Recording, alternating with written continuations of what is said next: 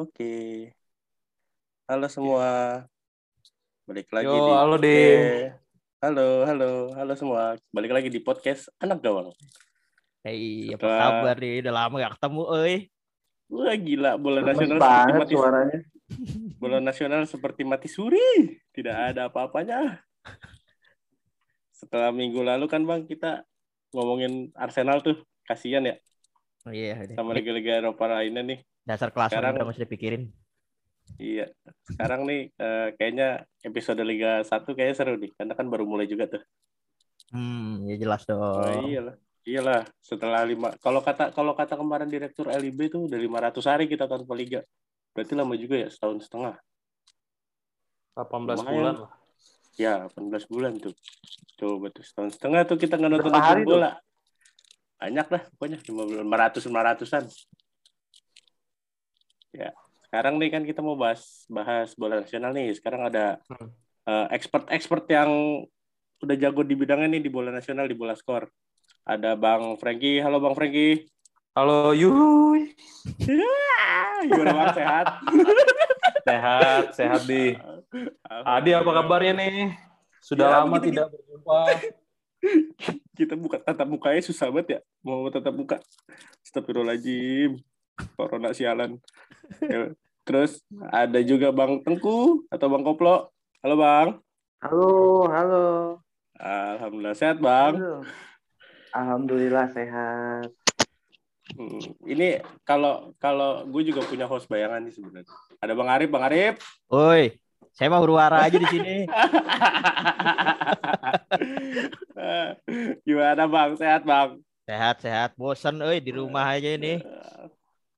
Pada kagak mau keluar apa lu ya? Halo. kan sedih kita di rumah terus. Nih Bang Franky, Bang Koplo, Ah. ini kan Liga 1 nih kita udah mulai nih setelah beberapa beberapa kali ditunda. Hmm. Bisa dijelasin nggak sih Bang Franky sebenarnya awal mulanya bisa sampai Liga 1 bisa jalan lagi Bang?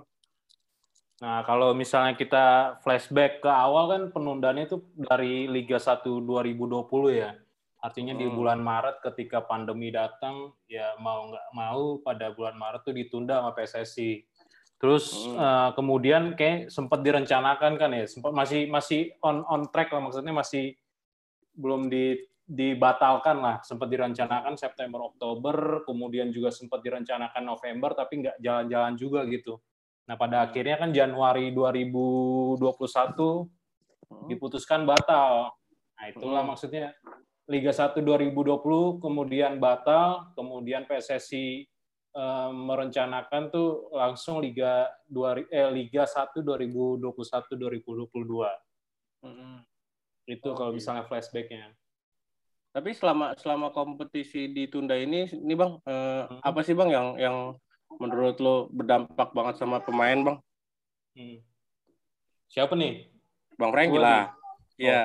Ya paling ya, ya karena pandemi ini semua semua hal berdampak lah mulai dari klub, pemain gak cuma pemain doang ya pasti yang pasti klub juga ada ofisial juga artinya kan ketika penundaan kan PSSI juga memberlakukan uh, force major ada Hmm. juga keputusan gaji 25% artinya ya mereka yang biasanya dapat full 100% menjadi 25% artinya kan pendapatannya berkurang gitu ada hal-hal lain yang membuat mereka juga akhirnya ketika mati suri atau lagi berhenti memilih pekerjaan di luar sepak bola gitu.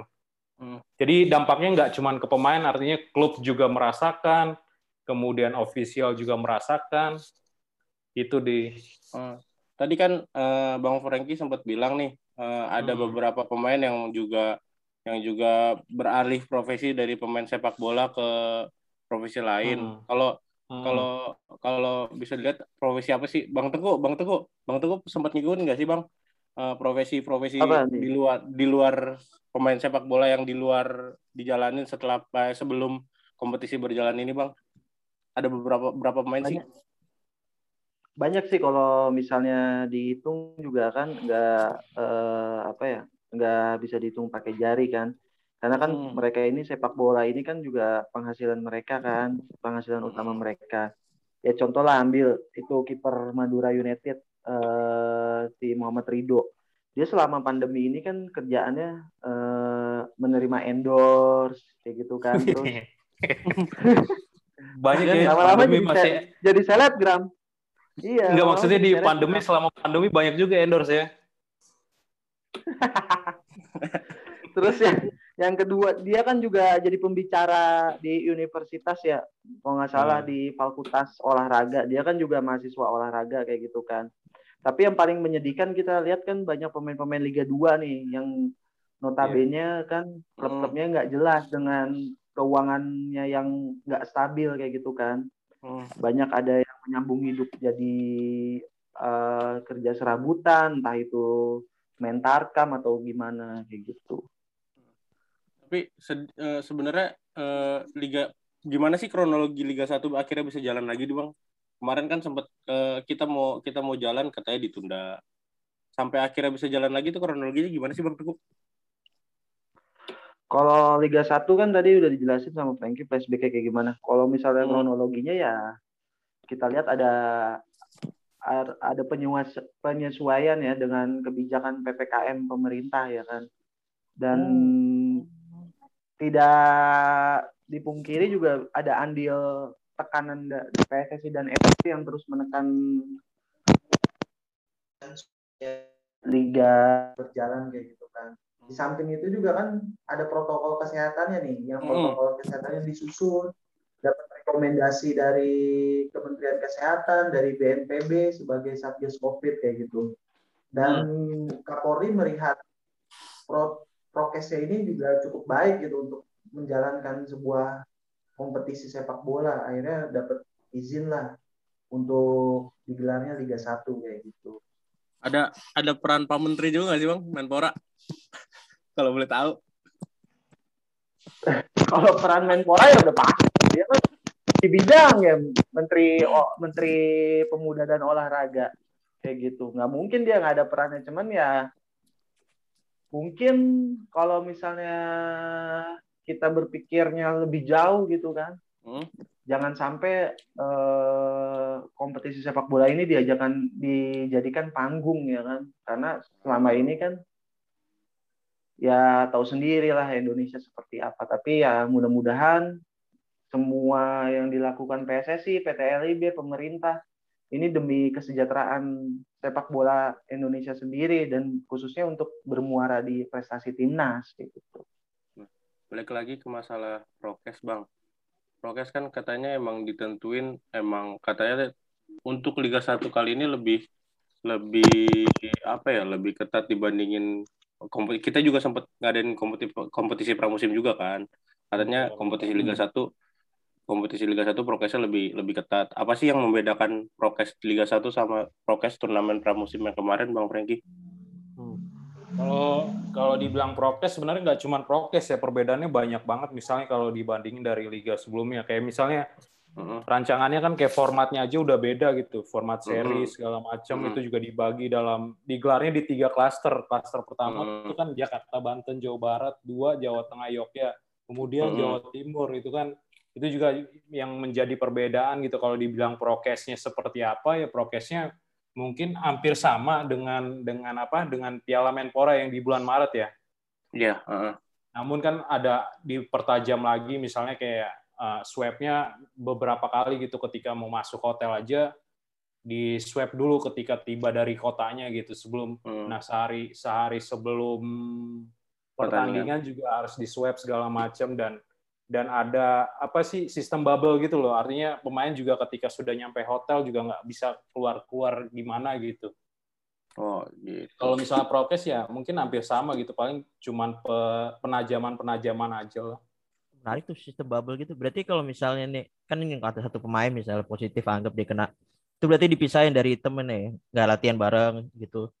Di karantina. Eh, biasanya harusnya sih di ini lagi Rif. misalnya ada yang Hmm. eh, positif gitu artinya ketika ada yang positif eh, seluruh pemain kemungkinan besar di di, di swab ulang Mm-mm. hasil negatif tentu akan boleh bermain kecuali misalnya teman sekamarnya itu juga teman sekamarnya pasti akan melakukan isolasi paling nggak dicek atau dilihat sampai tiga hari kalau misalnya tiga hari tidak ada gejala dan swab hasilnya negatif mungkin teman sekamarnya juga ini bisa bisa ikut program latihan klubnya lah.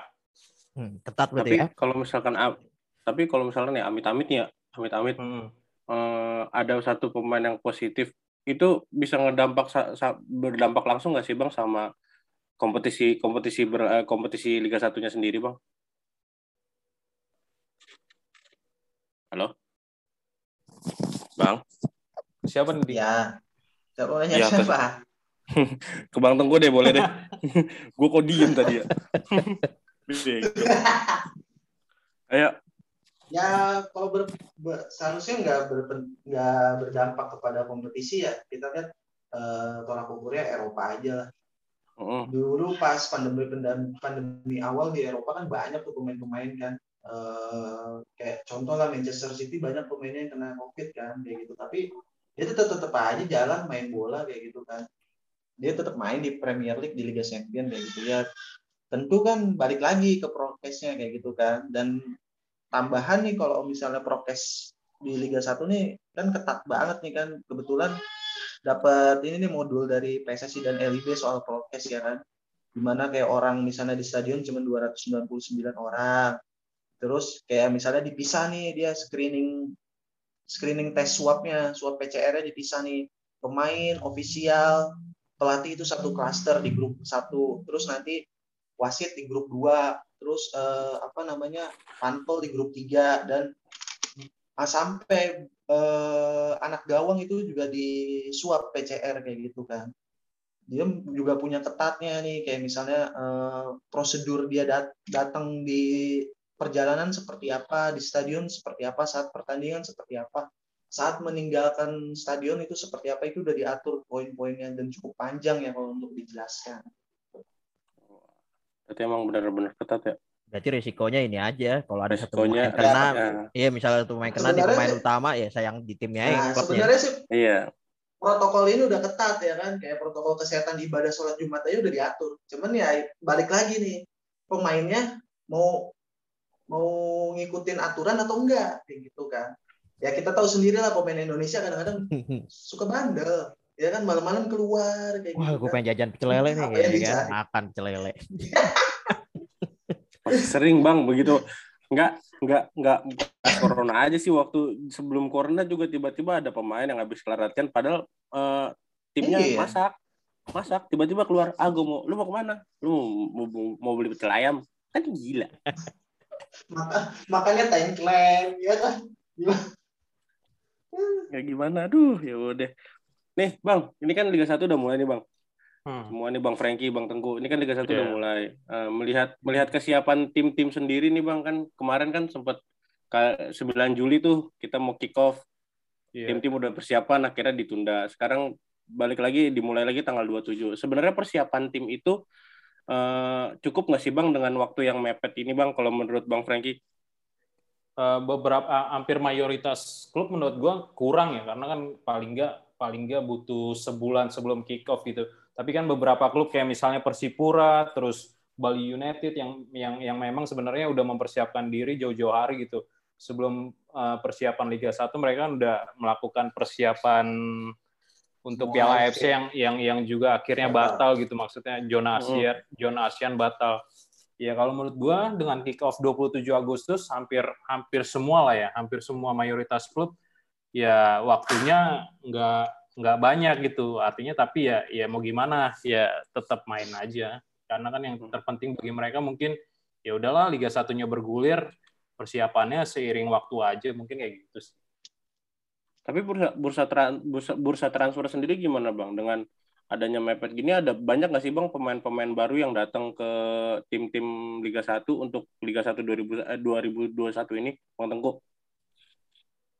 banyak sih bursa transfer ya yang pemain-pemain baru contoh Arema tuh kan baru ngerekrut eh, empat pemain asing ya Iya Itu Portugal. ti- Iya. ti- tiga dari Portugal ya ikut ininya sih ikut pelatihnya kan Pelatihnya. Portugal kan Eduardo Al- Almeida kan kayak gitu kan Eh, terus mana lagi ya yang eh, oh per- eh, kalau bursa transfer kita paling fenomenal kan transfer Marklock nih kan kemarin dari Persija ke Persib itu paling fenomenal tuh tapi ya emang Markov itu kan belum memberi kesan yang mendalam sama Persija, cuman ya fenomenalnya mungkin karena kontroversi Pindahnya, transfer. Ya, Iya, kerja ke Persib gitu lah ya.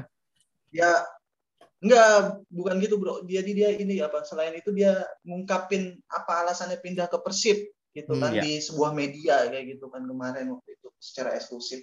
Ya, kita nggak tahu menahu lah itu urusan mereka kayak gitu kan.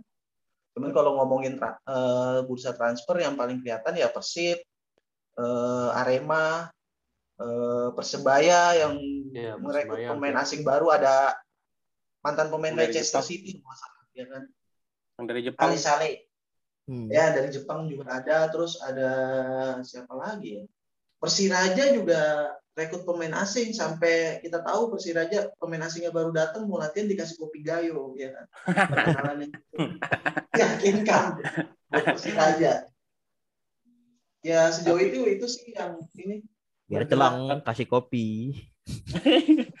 Tapi kayak melihat persiapan dari tim-tim yang kalau menurut gua kalau gua menurut gua ya kayak tim-tim kayak Persija gitu kayak PSM Hmm. kan belum belum datengin belum datengin banyak pemain. Nah, malah justru Persija ngeluarin ngeluarin banyak pemain tapi belum datengin pemain beberapa. Menurut Bang Franky kekuatan Persija sendiri itu bakal berubah nggak sih Bang di Liga 1 ini Bang? Sebenarnya kalau Persija, kalau bicara Persija, kekuatan intinya hampir sama ya. Artinya kelu- keluar beberapa juga eh, paling ya banyakkan pemain, maksudnya cadangan lah. Artinya skuad intinya masih ada. Kemudian Persija belakangan ini kalau nggak salah kayak nyoba-nyoba pemain muda dari tim mudanya lah. Karena emang Mhm. kan eh, sebagai program pembinaan keberlanjutan regenerasi ya mereka mencoba men- menjajal pemain muda. Sebenarnya bukan cuma Persija ya, kayak PSIS juga mencoba banyak pemain muda, kemudian Persipura, Persipura kan banyak juga kehilangan pemain gitu loh. hmm. Alah, kemarin Persipura ya. Iya Bang kalah 2-1 Iya. Persipura ya kalah 1-2. Iya. Tapi emang berarti emang banyak beberapa tim emang sekarang lagi gencar mainin pemain muda ya, Bang Koplo. Iya, Ba- Iya sih banyak pemain muda kayak ya contoh lah eh, Persija, Persib baru narik dua pemain U20-nya kan yang sa- salah satunya tuh dipanggil TC Timnas U18 sama Sintayong kan. Siapa ya namanya lupa. Kakang. Nah, itu juga bu- bukan bukan Kakang, satu lagi ada siapa ya namanya? Oh, si ada lah Altaf. gitu. Si Altaf, si Altaf. Altaf sama si Altaf. apa satu lagi? Altaf Indi. Bukan itu. Itu itu pemain Persib U20 yang dipanggil timnas U18. Iya kalau nggak salah itu deh namanya. Nah itu kan banyak pemain muda. Robert Rene Albert juga kan baru perpanjang ini ya. Perpanjang tahun. kontrak juga kan untuk. Oh bukan, namanya Dimas Julio Pamungkas. Juliono Pamungkas. Oh iya, sama Tuh. Darwis. Itu Ada, beneran ada bapak- Robi bapak- Darwis. Iya bap- bapaknya itu sangat ini ya, sangat apa? Sangat mengidolakan Robi Darwis, anaknya dikasih nama Robi Darwis. Nah itu balik lagi pembinaan pemain muda sekarang lagi di gencar di gencar-gencar ya kan sama klub-klub di Indonesia kayak gitu. Kalau iya, kalau melihat persiapan tim semua nih Bang, Bang Franky sama Bang Koplo, kira-kira siapa sih yang yang bakalan jadi pesaing juara untuk Liga 1 2021 ini? Kalau dari Bang Franky dulu. Kalau gua sih ya masih apa ya? Kalau boleh milih tanpa mengurangi peluang tim lain, gue banyak eh, apa ya lebih memilih tim-tim yang yang sebetulnya skuadnya skuad yang nggak banyak berubah, misalnya kayak Bali United, Bayangkara karena Bali United kan udah terkenal maksudnya udah banyak pemainnya yang tetap gitu loh, termasuk pemain asingnya kecuali si siapa sih yang kemarin dicoret? Iwon Jae. Bukan Bali United. Gue Oh, Bali United. United. yang Oh, pemain asingnya tinggal nyari Oh, satu Sergio. lah pengganti pemain asingnya tapi secara keseluruhan Sergio. Ya bukan setelah Paulo Sergio yang Brazil tuh Diego Asis. Diego Asis ya tinggal nyari penggantinya dia artinya secara keseluruhan banyak pemain lamanya lah maksudnya tetap tetap skuadnya nggak banyak berubah ya Bali United menurut gue salah satu tim calon juara selain misalnya kayak Bayangkara.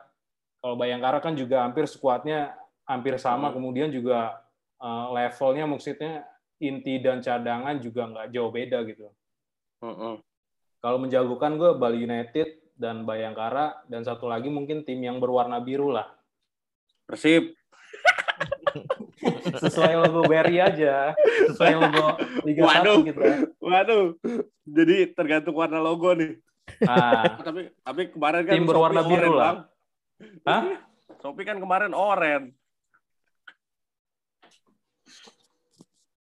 Ini Bang Teguh ke mana ya? Eh tapi Hilang penas tiba-tiba. berbicara orang penasaran itu. Ini kiprahnya Angelo Alessio ini nah. Lah iya tuh.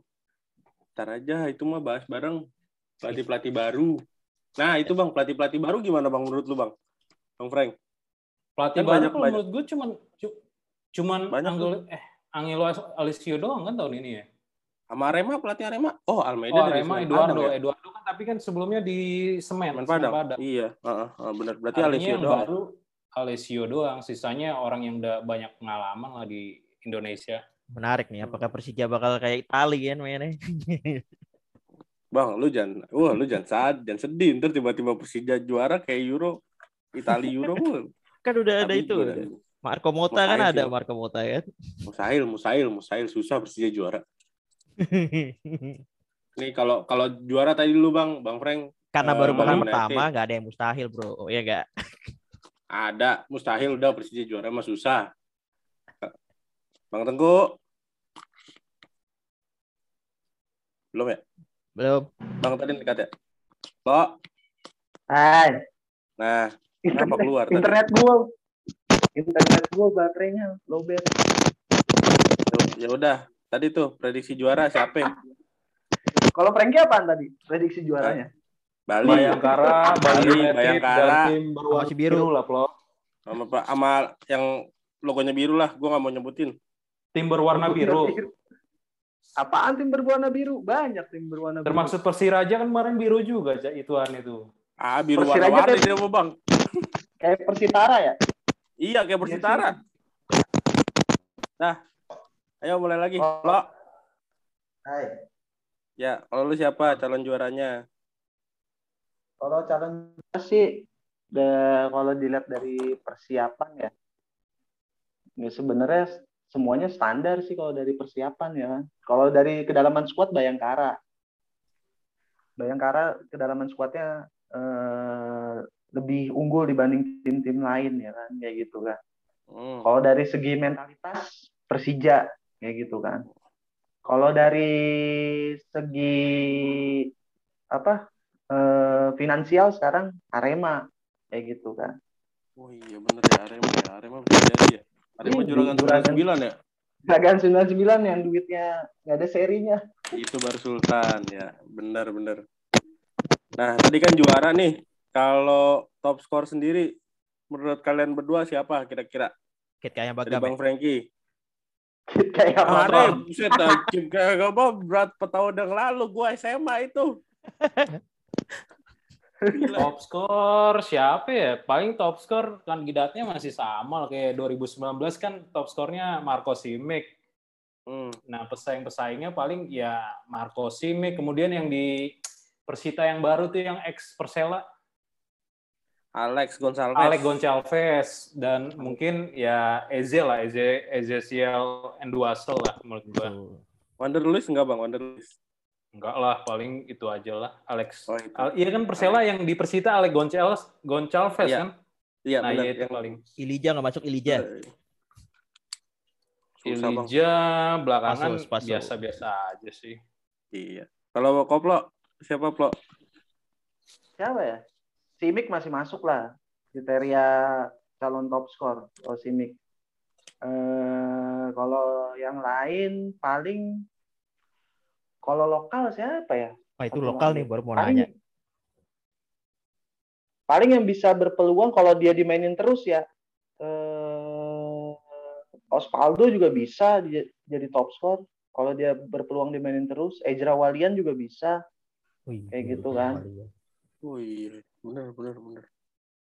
terus kalau yang lain sih masih belum kelihatan ya apalagi kan kalau misalnya Ezekiel juga masuk sih. Kalau misalnya kayak Arema kan ini pemain baru nih yang baru datang ya kan.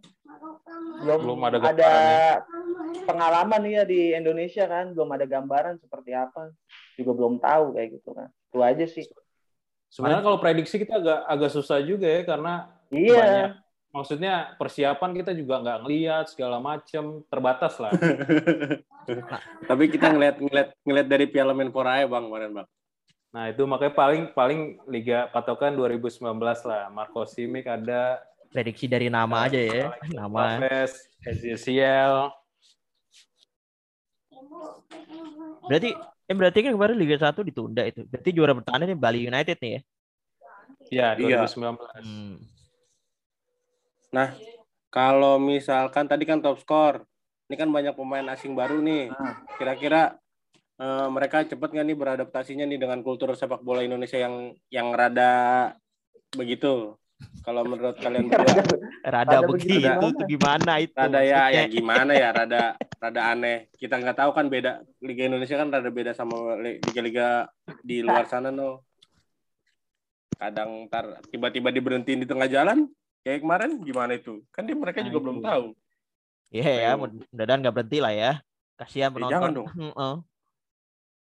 Ya, pemain kita- mohonlah sama Pak Luhut untuk di- supaya nggak berhenti lah Pak Luhut ya kan kita tolong apa opung tolonglah opung ini pemain kalau berhenti pada mau ngapain gitu kan Tapi sejauh ini tertib kan? Maksudnya dari yang udah main-main, supporter nggak ada yang datang gitu-gitu kan? Tadi yang Tertib aneh sih. yang tadi sih yang aneh yang gue lihat tiba-tiba bonek udah ada di Cikarang tuh. Gimana Waduh, ceritanya tuh? Waduh, jangan dong. Pokoknya yang di kalau berhenti dibuka dong. Iya.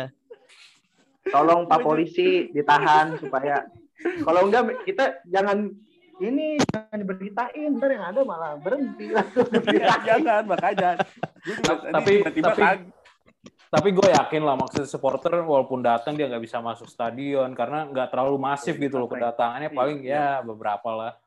Ya, tapi heran juga bang, gua tiba-tiba tadi gue lagi iseng baca-baca kan ya. Hmm. Tiba-tiba eh, beberapa oknum bonek datang ke Cikarang buat nonton laga Persibaya, eh, Persebaya. Gue bilang tahu dari mana tiba-tiba udah datang di Cikarang udah pakai sarung. Oh, nonton di rumah saudaranya di sana, Dut. Nonton ke rumahnya. Iya, Jadi bisa, bisa. stadion. Kita Nih. positif thinking aja ya. aja Kita positif thinking aja ya. Tiba-tiba di stadion. Aduh, aneh aja sih. Nah, ini terakhir nih, Bang. baik Tadi kan eh, tadi kan eh, Bang Franky sama Koplo eh, bicara tentang soal pemain muda. Ada banyak tim yang melakukan regenerasi pemain regenerasi untuk bicara kualitas agar tim bisa regenerasi dengan bagus. Kira-kira nih Liga 1 2021 ini siapa pemain muda yang bakal menonjol dan bisa masuk ya siapa tahu bawa, timnas U18 U20 nanti juara di Piala Dunia U20 2023 kira-kira siapa bang? Di Bang Franky. Kalau gua, aduh banyak juga sebenarnya nama yang kurang paham ya maksudnya kurang tahu banyak karena kan PSIS Hmm. juga beberapa banyak tuh. Frankie. kemudian Persi Frankie tuh eranya era ini apa Kit kayak Magam yang dulu dulu ya Gustavo Cena. Javier Roca, Julio Karena Lopez, ya kan, Lorenzo Cabanas.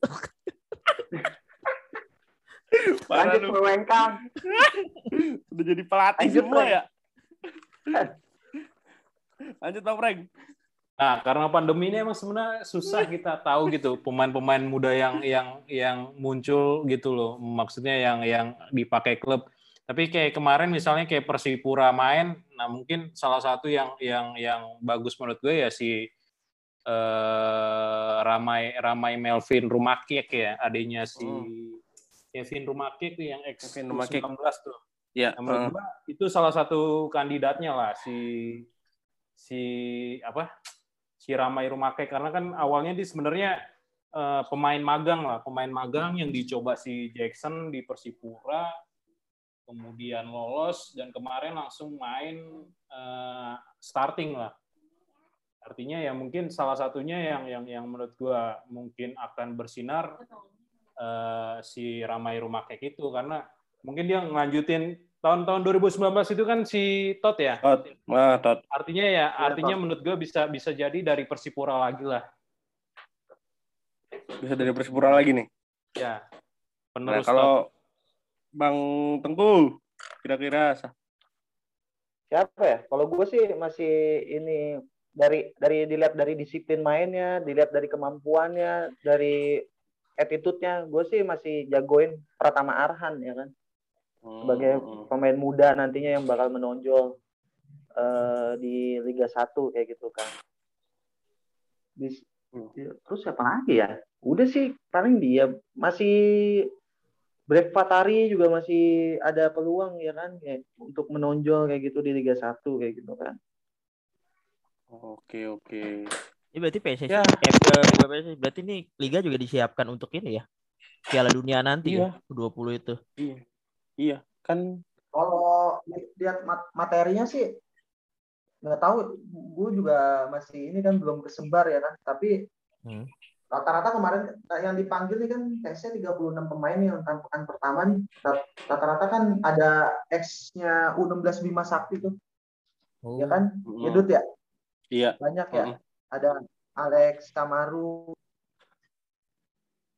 Kalau kalau yang untuk U20 sih yang tahun 2023 nanti ya. Ini kalau yang gue lihat ya kelahirannya kelahiran nanggung. Maksudnya tahun 2003 ini eh, tahun-tahun nanggung. yang nggak masuk ke U9. kan? Iya, Iya, 18. U18. Jadinya jadinya eh, banyak pemain-pemain yang belum belum ke expose banyak. Sebenarnya Mhm. eh, kayak yang kayak yang tim eh, Tira U16 yang juara Elite Pro tahun lalu tuh sebenarnya Hmm. Itu kan kelahiran 2000 2003 tuh rata-rata ya pokoknya Elite Pro yang U16 kemarin tuh harusnya bisa masuk-masuk ke ya dipanggil Sintayong. Kalau menurut gue sih itu yang tahun 2003 eh, sisanya kan yang dari era Bagas Bagus cuma Rusadi sama si Kakang. Regulasi masih sama. Maksudnya kayak kalau klub-klub Liga 1 Masih. gitu memainkan pemain berapanya berapa Oh, kalau itu gitu. udah Enggak, nggak? enggak ada. kalau itu enggak. Hmm. Tapi memang kabarnya ya Bang, eh, ada Liga 1 ada eh tim-tim itu harus punya U20-nya. Nanti kan ada kompetisi Liga 1 U20, Liga 2-nya, Liga 2 pun ada U20-nya nanti. Kabarnya begitu. Mulai Kabarnya kalau tuh? jalan ya. Kabarnya kalau jalan kan kita nggak tahu. Oh, berdampingan sama Liga 1 sekarang nih. Iya. Eh enggak Bang, setelah ini. Artinya maksudnya musimnya musim 2021 Musim- 2022. Iya, musim 2021 harusnya. Kayak gitu. Kabarnya ya, cuma gua nggak tahu. Gitu. Ini kalau sesuai rencana kelarnya kapan emang Liga 1 nih? Maret. Maret. Maret Tapi- berarti ya. Ini kalau ngelihat tapi- hitungannya kayaknya setiap tim mainnya tujuh hari sekali ya. Iya. Nggak di nggak dipepet itu ya Bang ya? Keburu gak tuh? nggak di nggak maksudnya nggak di nggak di nggak dipadetin ya harusnya Iya, kan dipadetin di, kan- ada ada main tengah pekan kan Kalau nggak salah ngeliat protokolnya kan tujuh hari per tujuh hari artinya eh, ya itulah. Iya ngeliat swabnya kan harus tujuh hari ntar tujuh hari lagi swab lagi kayak harusnya gitu kan ngeliat protokolnya. Ya wis lah. Bulan Maret ya. Baal tuh Mudah-mudahan itu ya. Maret kelar. Swab terus ya. mudah-mudahan ya mudah-mudahan ya liga kita liga satu kagak ditunda lagi kagak diberhentiin lagi ya. Ya kita minta tolong lah sama pemerintah supaya bisa men- me- mendukung terus Liga 1 ini biar seluruh pemain Amin. pelatih ofisial bisa ada ada penghasilannya lah dan kita juga bisa ngasih hiburan ke masyarakat betul bukan begitu abang-abang Betul lah kakak ini mah bola Indo mah. Bola Eropa mah iya jalan, tapi bola Indo tuh selalu lebih baik dengan drama-dramanya ya kak. Iya. pokoknya Ada, eh, apa itu kemarin an- anaknya Anthony Jomobala U berapa ya? U16 Sintayong U23 ya? Hah? Oh, Antomin Jamabala mah U Pasi Games si Oh, U23. dia mau bu dia mau bukan Ah, dipanggil Sintayong kok Atala Bala Iya, mah pernah. dipanggil Bima Sakti Bima Sakti. Itu anaknya Anthony Jomobala kan? Iya. iya Antoni Jamabala Oh. Main mainnya bagus soalnya tuh. Tuh iya calon dia di pemain muda tuh. dia Bima Sakti bukannya Sintayong baru dipanggil Sintayong sekarang Oh, Terus intermejo nih. Oh. Pemain-pemain yang Apa-apa? kabarnya main di Eropa tuh gimana tuh? Kayak Egi, Witan. Nah, Itu Frankie tuh. Bang Franky coba dah. Ya paling masih Tadi di Eropa Timur ya. Hmm, masih di sana. Karena mungkin persyaratannya lebih mudah ya di sono artinya orang-orang ya itulah. Iya, si Egi udah nggak di itu lagi kan? Nggak di Lecia Gedang. Tapi tapi aneh dah, Bang. Si si Egi cabut, Witan ke Lesia. kalau alasannya Supaya- postur ya, kalau alasannya postur kocak sih. Kan dia sama aja berdua. Tinggian Witan, Bang. Dikit atau banyak. Ya, lumayan sih. Pokoknya tinggian Witan. Egi mah kecil banget. Tapi selamatlah Ronaldo akhirnya ke MU. Nah, itu tadi udah intermezzo pertama itu. Tiba-tiba Ronaldo bisa ke Enggak. Disambutnya Pia Palen nyambut sampai Suyuji Wotejo gedor-gedor rumah Mahfud MD. Wah, gila udah. Ya wis lah. Eh, tapi Ya, ada ini kan sistem promosi degradasi normal ada kan? Normal ada regulasi mah. Gua nggak sabar soalnya ngeliat yang Sultan-Sultan Liga 2 pada naik nih. Cia. Nah, itu ntar kita omongin Ntar. Liga 2 menarik tuh. Iyo. Ntar omongin Liga 2 abis ini ya. Eh, pokoknya Ya, yang, yang penting tuh. mah yang yang penting mah Liga 1 kita jalan Jadi dulu. penasaran Itu aja pandit bola nasional juga nih gue. Di lu kok nanya juara doang nggak nanya degradasi nih. Iya, kurang deh. Iya, Oke. degradasi iya. Oke, oke. Oke. Gak usah lah, gak kita sopan lupa. itu. Kita Agak lupa enak nih. ada ti- ada tim degradasi sama tim kuda hitam nih. Kita belum tanya. Oke, gue tanya. Yang pertama dulu nih, nih paling siapa aja dulu. Tim promosinya siapa aja nih sekarang nih kita deh di Liga 1 deh. Degradasi dulu, Bang. Promosi ya. Kemarin Iya. empat itu. Persita, Enggak mungkin ya itu. Persiraja. Kan mungkin pada lupa kan viewer nih siapa aja sih tim promosinya udah lama absen kan Liga 1 Persi- soalnya. Tiga doang, Plo. Persita. Persiraja. Persita, Persiraja, ya? Kediri. Oh. Iya, Nah, dari tim-tim itu siapa nih yang kira-kira Wah, degradasi lagi? jangan- jangan lagi. Kasihan, jangan lah. Enggak, dari tim Liga 1 yang persiapannya sekarang nih siapa kira-kira bakal sulit bersaing dan bisa degradasi ke Liga 2. Ya, kalian berdua dah. Dari Bang Koplo dulu deh. Siapa ya? Sebenarnya sih gue ngeliatnya Persiraja. Cuman nama gue Tengku, gue harus mendukung Aceh dong. Ya kagak, gua. ya kagak juga lah. Ya Persiraja sih. Satu tempat bisa ditempatin Persiraja, Persiraja. Ya kita tahu kan Persiraja pemainnya kurang mumpuni. Cuman nama-nama kayak nama tenarnya cuman kayak Devi Rizky yang jadi andalan kayak gitu kan. Terus finansial keuangannya juga compang camping kayak gitu kan. Terus ya kalau kata netizen klub banyak mau lah banyak mau pas ketika kompetisi mau mulai dia maunya ini subsidinya maunya besar kayak gini kayak gini kayak gitu.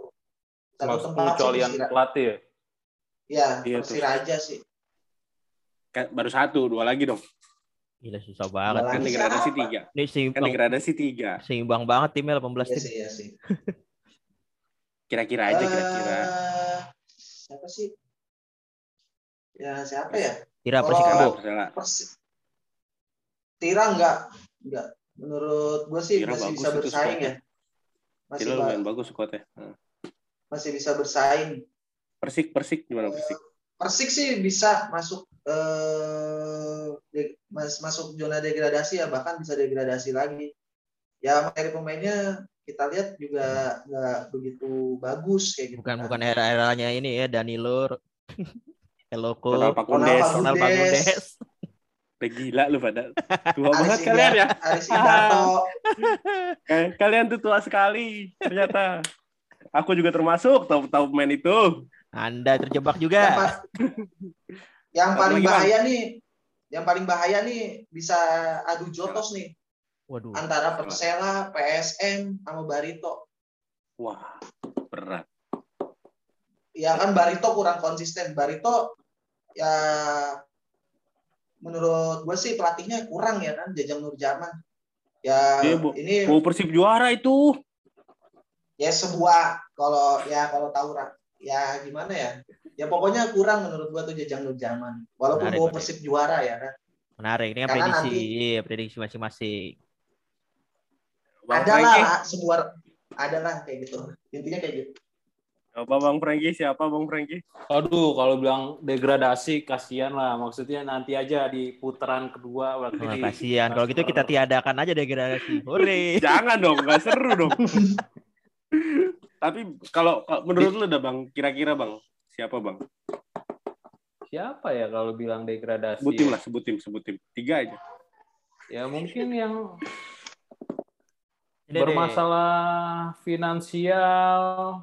Gue sebutin yang deh tim 1 persiapannya- sampai 18. Tinggal Mas Franky nggak pilih aja nih. Satu Bayangkara, dua Persita, ada Bali United, Arema, Barito Putra, Borneo, Banyak banget, Madura banyak United, banget. PSIS Semarang, PSM, PSS Sleman, Persebaya, Tapi kalau Persela. menurut gue masih susah lah kalau karena belum mulai juga sih kita artinya masih awal ya. belum bisa belum bisa melihat penampilannya juga gitu loh kalau melihat secara kualitas ya mungkin kalau kalau bilang degradasi ya mungkin tim-tim yang nggak kuat secara finansial gitu. Artinya ntar di putaran kedua nggak bisa nambah pemain atau memperbaiki diri gitu. Kalau misalnya dibilang degradasi sekarang kayaknya belum inilah menurut gue di. Belum bisa lah Nah, tadi kan kita bicara calon juara, degradasi. Sekarang kita bicara tentang tim kuda hitam nih Bang. Kira-kira siapa nih yang bakal bisa kuda hitam, Black Horse? Siapa yang kira-kira yang bisa menembus jajaran-jajaran tim elit di Liga 1 nih Bang? Dari Bang Ada Franky. Bang Franky dulu dong. Tadi udah lu. Bang Franky Iya, dulu. iya. kuda hitam Borneo FC. Tuh, siapa ya Borneo Coba FC. koplo dulu deh, koplo dulu. Dia. Ya. Beda Plo, lu dulu Plo. Kalau gue sih ngelihat PSS Sleman ya bisa jadi kuda hitam kan. Eh, kita tahu materi pemainnya juga eh, sebenarnya nggak begitu begitu bagus amat ya kan. Cuma dia mempunyai pel- sosok pelatih yang menurut gue tuh jenius, Dejan Antonik kayak gitu kan. Terus yang kedua Borneo FC. Iya PSS Sleman kualitas Borneo FC juga dila- Iya, Borneo. dilatih sama Setuju kalau Borneo. yang, yang jenius menurut gue Mario Gomez tuh jenius pelatih yang jenius. Ada buas juga ya sama dapat investor baru ya Borneo ya. Iya. Bisa bagus lah tuh. Ya wis lah abang-abang ini kan sudah mulai cukup lama kita berbicara. Ya kita berdoa aja Bu, supaya, supaya Liga 1 bisa jalan ya abang-abang ya. Amin, Amin. Jalan terus ya. Terus nggak nggak putus terus prokesnya juga bisa tetap terus biar nggak Ya, kita minta- stop lagi lah. Minta sama Opung lah, Opung Luhut untuk supaya dilihat lah olahraga gitu kan. Iyalah, Ini kan jangan cuma dampaknya ekonomi. Menteri BUMN, Menteri BUMN kan juga kemarin sepak bola bagus untuk ekonomi, tuh kan. Keren juga tuh, Pak. Ekonomi fansnya bolanya juga kan yang di rumah nonton kan juga imunnya kuat juga Iya. karena happy kan nonton bola lagi. Iya. Iya, Bismillah, komisaris. Ya wis lah, makasih ya abang-abang semua. Kita tutup podcast kali Siap, ini. Di. Yo, sukses semua Ya. abang-abang. Mudah-mudahan, pokoknya intinya mudah-mudahan Liga 1 nggak di stop lagi. Liga 2 bisa Amin. jalan. Amin. Amin. Ditunggu. Liga Liga dua dua lagi Makasih, ya. abang-abang. Tunggu podcast Iya. Liga 2 ini. Liga 2 sama kita bisa ngomongin drama STY nanti. Oke? Iya. Ditunggu aja. Oke. Yo. Siap. Sehat-sehat ya. Assalamualaikum. Ya. Waalaikumsalam.